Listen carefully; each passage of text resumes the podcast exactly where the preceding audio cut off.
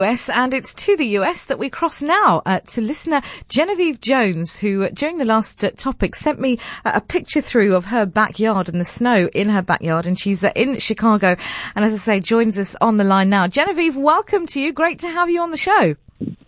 Hi, great Hi. to be here. Fantastic. So, listen, just tell us you're you're based in Chicago, is that right? Uh, yes, Give us give us an overview of, of how the weather's been in the last couple of days in your neck of the woods, and how it's affected Oh, your lives.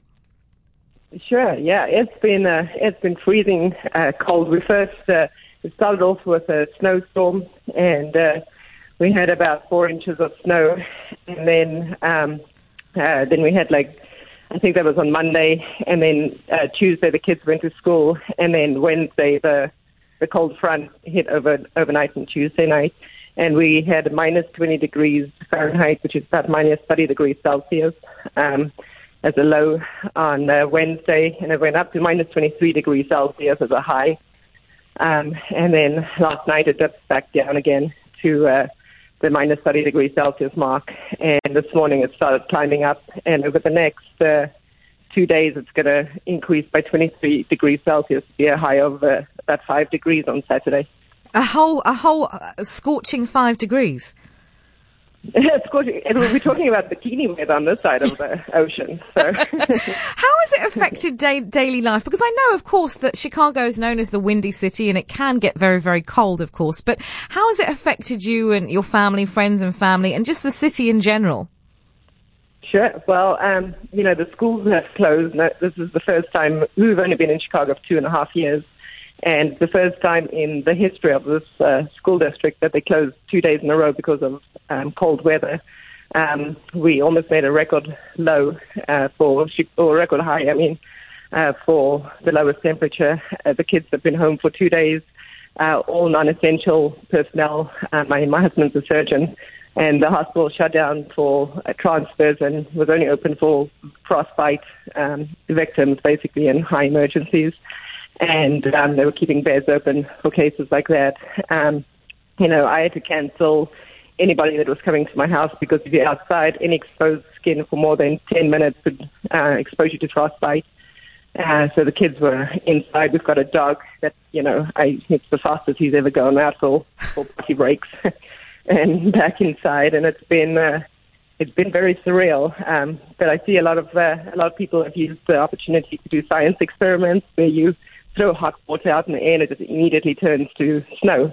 The minute you throw it out, so freezing cold. So, uh, yeah, people have been, uh, but we're all ready for cabin fever and the kids go back to school tomorrow morning, no matter what the temperature. So right. we're ready for them to go back. Yeah, yeah, and I I love the picture that you sent of me of, of sent me of your of your backyard. I mean, it just it remind. I mean, not not quite uh, my childhood, but uh, growing up in England, of course, I was used to seeing snow. But had your kids seen snow before?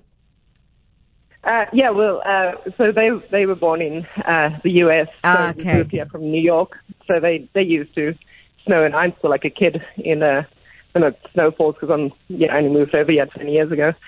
So um, anyway, but uh, um, the the picture that I sent you actually, um, if you see how those windows are frosted, that's like solid ice inside the home because um, Wow. the, the, all yeah the windows are like completely frozen inside the house and you know the the big concern now is that all these pipes are frozen and it's once it starts defrosting that uh, people are going to find out whether the pipes have broken. So the worst is still still to come to um, when you see what damage actually occurred because these homes are not made you know we're made for cold temperatures. We've got inside heating and stuff but we don't uh, the pipes are all in the walls and the exterior. And um you know our home is from 1925 and it's uh, the insulation isn't uh, that great so it's just a matter of wait and see now for the, the next Sure. couple of days Sure.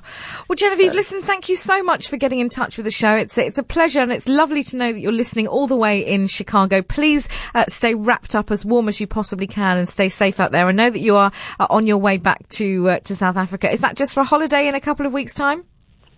Yep, yeah, we're just coming back for two weeks, so we can't wait to. Uh, we start off in, uh, in something to Herold's Bay, and we can't wait to be there and um, be with the fellow South Africans again. Fantastic stuff. Well, uh, have a safe trip, and uh, once again, thanks so you. much for joining us. Thanks, Genevieve.